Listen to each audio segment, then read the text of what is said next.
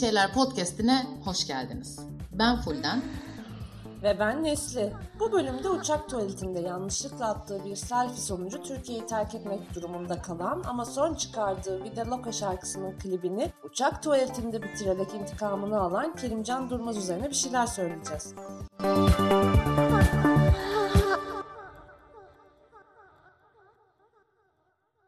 Bazı insanlar vardır, ülkedeki tüm kutuplaşmaya rağmen ezici bir çoğunluk tarafından nefret edilir bu insandan. Misal, Fatma Gül'ün yengesi Mukaddes, Rock yani namı diğer Rasim Ozan Kütahyalı. Aynısının lacivertin Nihat Doğan da var mesela. Maalesef öyle biri var hayatta. E, yaprak dökümündeki Ferhunde bunların en bilinenlerinden bir tanesi. Bizim akrabaların mesela hiçbiri oy pusulasında aynı yere basamaz ama Ferhunde'yi yekten gırtlaklayabilirler. Bir dakika bir dakika burada bir duralım. Ferhunde Quinn Türkiye dizilerinde yaşatılmış en iyi karakterlerden biridir. Her ne yaptıysa doğru yapmıştır. CV, imza, kaşe, benim eşkal. Of konuşma şöyle Twitter Twitter. Tamam kızma gülüm ya. Milenyum çocuğu temelli Z kuşaklığımı başka mecralarda da yaşatırım. Lütfen. Konumuza dönmek nasip olur mu acaba? Halkların nefrette kardeşliğini konuşuyorduk. Hı.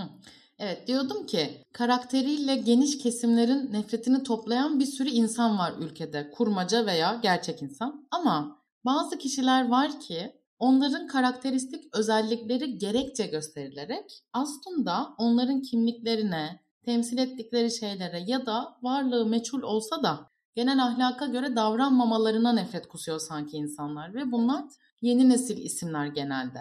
Ben de katılıyorum buna. Sosyal medya ile geleneksel medya arasında gidip gelen bir şöhretleri olan, genç, hı hı. para içinde yüzen ama onlardan beklenen toplumsal rolleri yerine getirmeyen, Şeyma Subaşı gibi, Damla Bilic gibi, Bahar Candan, Kerimcan Durmaz gibi isimler bu ekolün sanırım artık bunlara ekol diyebiliriz. Hı hı. Ee, en bilinenleri. Ama bugün daha ziyade Kerimcan Durmaz üzerine bir şeyler söyleyeceğiz. Kerimcan Durmaz yıllar önce henüz genç bir makyözken Snapchat'ten şöhret kapılarını araladı. Daha sonra Instagram'dan, YouTube'dan devam etti. Televizyon programlarında jürilik yaptı. Gece kulüplerinde DJ'lik yaptı. Bu DJ'lik aslında tam bildiğimiz anlamıyla bir DJ'lik değil. Ee, böyle gece kulübünde çıkıyor e, işte Kerimcan. Ee, bir çalma listesi hazırlanıyor. Aslında Kerimcan'ın orada yaptığı o şarkıları hazırlamak ya da onları perform etmek değil, o listedeki şarkılara eşlik etmek, dans etmek, mekandaki insanları eğlendirmek oluyor. RuPaul Drag Race fanlarının çok iyi bildiği gibi lip sync yani playback yapıyor Hı-hı. aslında. Evet. Kerimcan da bir röportajında hani böyle tam alışkın olduğumuz gibi bir DJ'lik değil ya Kerimcan'ın yaptığı. İşte e, çok fazla şunu duyduğunu söylemiş. Senin ne iş yaptığın belli değil. Ama diyor ki o da benim işim belli. Benim işim entertainerlık yani eğlendiren, eğlendirici diye e, çevirebiliriz bunu sanırım. Evet evet aynen çevirebiliriz. Ee, sosyal medyayla e, bir sürü yeni meslek türedi. Türemeye de devam ediyor. YouTuber'lık, Twitch yayıncılığı, TikTok fenomeni, influencer'lık gibi meslek oldukları kabul edilmese de bir sürü insanın para kazandığı, iyi paralar kazandığı, hı hı. devletin bu geliri vergilendirmek için de sabah akşam yasa hazırladığı bir alan sosyal medya. Bunu unutmamamız lazım. Ee, henüz tanımları bile oturmamış bir alanda yapılan işlere gösterilen tepki de ciddiye almamak oluyor toplumda genelde. İşte Hı. bunların ne iş yaptığı belli değil. Kendilerini pazarlayarak para kazanıyorlar gibi tepkiler alıyorlar. Aslında buna e, tepki demek de hafif kalır. Refleks gibi neredeyse. Çünkü bilmediğini, tanımadığını itibarsızlaştırmak ezbere bir e, tepki ve var olan düzeni koruma çabası gibi geliyor bana. Biraz da iki yüzlü buluyorum bu refleksi. Neden dersen Türkiye'de aslında bir sürü eski nesil entertainer de var. Mesela Mehmet Ali Erbil. Ay. İnsan e, insanların üstüne hoplaya zıplaya, kendini oradan oraya ata ata kariyer yaptı. Ve baktığında Mehmet Ali Erbil de toplumsal kabule uyan işler yapmıyordu esasında. Ama kimse de demedi ki bu adamın ne iş yaptığı belli değil. Aksine bir sıfat verdiler, şovman dediler, sunucu dediler. Çünkü bunu yaparken ayrıcalıklı konumunu elden bırakmadı Mehmet Ali Erbil. Hatta çok da ötesine gitmiş bunun, bu konumu değerlendirmenin. Kadınları seri şekilde taciz eden, onlara tecavüz eden ve her seferinde kendisini kurtardığı bir ağ bile kurmuş.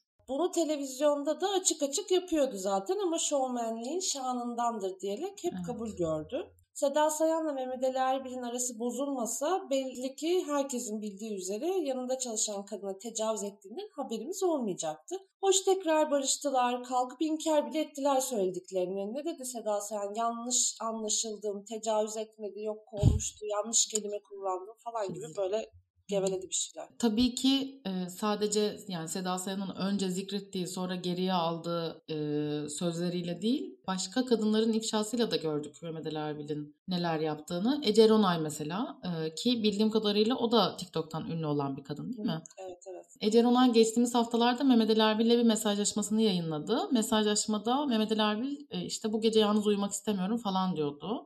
Ve bunun üstüne yani bu ifşanın üzerine gündüz kuşağının her bir köşesinde can hıraş bir şekilde Mehmet Ali Erbil savunurdu. Ece Ronay'ın yıllar önce sarhoşken ki çektirdiği videolar falan servis ki aslında gayet sarhoş ne bileyim eğleniyor kadın ama e, onu başka bir şekilde paketleyerek işte e, Ece Ronay da kendi memelerini gösteriyor videolarında falan gibi böyle çiğ çiğ açıklamalarla e, kadının böyle ne bileyim gençken eğlenmeye çıktığı videoları bile onun aleyhine kullanacak kadar küçüldüler. Bu kadar kepazeliğe rağmen de bir Allah'ın kulu çıkıp şey demedi. Mehmet Ali Erbil çocuklarımıza kötü örnek oluyor. Ama Der mi? demez asla. Ama e, Kerimcan'ın neredeyse her hareketi didik didik edildi. Bir moda programında jüri olduğu zaman mesela işte böyle 4-5 yıl önce o zaman kıyamet kopmuştu. Gençlerimiz özeniyor Kerimcan'a hani sosyal medyada ne hissediyoruz ama bir de televizyona çıkarmayın onu falan diye. Hatta Samsun'da çıktığı bir gece kulübünde silahlı saldırıya uğradı. Hastanede tedavi gördü ardından. Hı. Sonrasında basit bir kargaşaydı, silah sıkılmadı gibi bir açıklama yaptı ama yani haberlerde aksini gördük. Bu açıklamayı yaparken de belki de olayın büyümemesini istedi, bilemiyorum. Olabilir tabii sonuçta saldırıya uğrayan açık bir eşcinselin hakkını araması yani olumlu sonuçlanmayabilir Türkiye'de. Ne olumlu sonuçlanıyor ki? Bu Kerimcan'ın kendisine bir koruma stratejisi olabilir gayet. Olabilir tabii olabilir ama Kerimcan açık bir eşcinsel olmanın bedelini esas yanlışlıkla attığı bir Instagram hikayesiyle ödedi. Şöyle olmuştu olay hatırlıyorsunuzdur. Hı hı. Bir uçak tuvaletinde penisinin göründüğü bir hikaye paylaştı. 6-7 dakika sonra da sildi. Olan oldu ama ne yazık ki. Hı hı. Yanlışlıkla paylaştığını söylese de aman ya Rabbi Kerimcan bunu da yaptı. Onu takip eden bir sürü çocuk varken penisini paylaştı. Gençlerimiz penisle tanıştı diye linç edildi. Ve tepkiler sonrasında Kerimcan Türkiye'den ayrılmak durumunda kaldı. Amerika'da, ABD'de yaşadığı bir süre boyunca. Hı hı. Mesela e, yine Mehmet Ali Erbil'e geri döneceğim ama bence iyi bir karşılaştırma sunuyor. Birinin ayrıcalıklı konumuna karşı açık eşcinsel kimlikli birinin neler yaşadığını anlatmak için. E, Mehmet Ali Erbil orta yaşlı bir beyefendinin ağzına zorla bir salam sokmuştu hatırlarsanız. Böyle elinde Hatırlamaz olaydım keşke. Evet e, ya da Alevilere hakaret etmişti. Bunlar olduğu zaman ekrandan uzaklaştırıldı Mehmet Ali Erbil. Ama bir sezon uzaklaştırıldıktan sonra hep yeni sezona işte büyük hasret sona erdi. O tekrar ekranlarda falan diye dönebildi. Ama Kerimcan e, tabii ki bu kadar şanslı olmadı. Olamadı daha doğrusu. Aslında olaylar bu şekilde gelişmeye de bilirdi. Zira bu uçaktaki yanlış atılan, daha doğrusu yanlış hedef kitleyle paylaşılan selfie olayın öncesinde Kerimcan'ın bir süredir etrafında her iftara çağrılan saray ünlüleri vardı. Sık sık Kerimcan da hükümeti ve politikalarını öven paylaşımlar yaptı. Tabiri caizse AKP'ye yanlamaya çalıştı ama olmadı.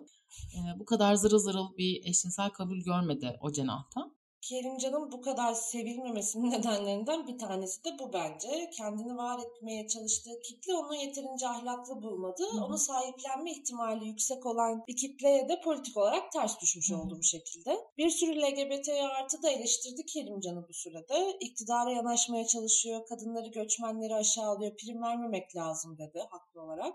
Hı hı. Kimileri de dedi ki ne olursa olsun onun kadar görünür bir eşcinsel yok. Bu önemli bir şey. Bunların e, her ikisi de doğru ve geçerli aslında bence. Yani Kerimcan'ın paylaşımlarında kullandığı dil, ürettiği içerikler çok sorunlu ve pek çok kesimi hakaret ediyor. Mesela bir takside e, arkada oturuyor, taksinin böyle camını indiriyor falan. Orada ne bileyim bir işçiye bağırıyor, bir romana bağırıyor, dalga geçiyor onunla. E, hani yani bir mizah kisvesi altında yapıyor bunu. Ama bir yandan da e, eşcinsel kimliğini gizlemediği büyük bir takipçi kitlesi var ve o kitle nezdinde böyle bir görünürlük dönüştürücü de olabilir gerçekten. Hı hı. Şimdiye kadar e, Kerimcan'ın iki tane şarkısı çıktı. İlki Gece Gündüz Feşimdeler Feşimde diye herkesin diline dolandı biliyorsun ve klibin sonunda direkt haliyle tanıştırdı bizi ki benim ağzım şöyle rahat bir beş karış açılmıştı güzelliğine. Cidden şok, şok biliyorsun. ee, gerçekten çok başarılıydı. İkinci şarkısı ve klibi de iki gün önce çıktı. 5 Kasım 2021 Cuma günü. Klipte Kerimcan bir uçakta ve yer yer uzay boşluğunda süzülüyor. Bu arada söylemeden geçemeyeceğim. Britney Spears'ın Toxic ve Upside Did Again kliplerinin bir füzyonu gibi olmuş klip. Ki Britney Spears'ı yaşayan ve yaşatan her şeye duygulanan biri olarak ben biraz etkilendim açıkçası. evet böyle düşünmemiştim. Böyle deyince benim de gözümde ikisi hop birleşti ve bir anda klip ortaya çıktı. Ee, neyse klibin sonunda Kerimcan'ı yanlışlıkla selfie attı uçak tuvaletinde görüyoruz. Göz kırpıp zafer işareti yapıyor. Tam bir intikam anı. Siz evet. beni yaşatmadınız. Ben küllerimden doğup geldim. Şimdi dalgamı geçiyorum diyor açık açık. İlk klibini Bianca olarak bitirmesini izlerken de e, çok zorluk çekmiş genç bir eşcinselin böyle senin dediğin gibi küllerinden doğuşunu görmüştüm. Hı. İşte Kerimcan'ı yiyip bitiren, öğüten sisteme dönüp siktir çekmesini de bayağı değerli buluyorum bu açıdan. Bu intikamın kendisine ya da bu geri dönüşe yoldaşlık etmek gerektiğini düşünüyorum. Ama bu yoldaşlığı Kerimcan'ın sürekli ve tekrar tekrar ürettiği bir sürü eşitsizliği de e, kabul etmek, bu eşitsizliklere de yoldaşlık etmek olarak görmüyorum. Bilakis Tüm bunların farkında olarak ve bunlara itiraz ederek e, bebeğim Bottega giymekten giymekle de bu kadar övünülmez ki kendine gel diyerek e, Kerimcan'ı konuşmak gerek diye düşünüyorum. Bottega Bottega bir yere kadar. Zaten herhangi bir eşcinselin ya da LGBT artının politik olarak doğru bir temsil olmasını beklemek de çok anlamlı bir şey değil yani. Böyle bir zorunluluk da yok sonuç olarak. Ee, güç iktidar dediğimiz şey bir yerlerde oluşan ve sabit kalan, birinde olan, birinde olmayan bir şey de değil. Hı hı. Her an her yerde olan ve oluşan, yenilenen, kimi zaman sahip olduğumuz, kimi zaman altında ezildiğimiz bir olgu. Kerimcan'ın açtığı alanı ve LGBT artı görünürlülüğü adına ettiği kazanımların varlığını kabul etmek, irili ufaklı iktidar alanlarını deşmeyi bırakacağımız bir açık bilet değil. Olmamalı da zaten. Bu arada e, şunu fark ettim konuşurken. Her ikimize de fark ettim ve pek hoşuma gitmedi bu. Bugün adını aldığımız bir sürü ünlüye adı ve soyadıyla hitap ettik işte mesela. Mehmet Ali Erbil'e Mali demedik ama Kerimcan Durmaz'a Paso Kerimcan diyoruz ve çok kolay diyoruz bunu. Hep e, haberlerde karşılaştığımız biraz küçümseyen bir dildir ya bu sadece adıyla hitap etmek. Mesela evet. e, Beyazıt Öztürk'ün bir sezon daha üniversitelerin sırtından e, para kazanıp program yapacağım diye bozuk para gibi harcamaktan çekinmediği bir öğretmen vardı Diyarbakır'dan arayan ve programa bağlanan. Medyada Ayşe öğretmen olarak geçmişti hep. Onun gibi geldi e, ısrarla Kerimcan demek. Evet, bundan sonra Kerimcan Durmaz'dan bir harf, harf aşağısını söylemem. Ee, çok doğru olur.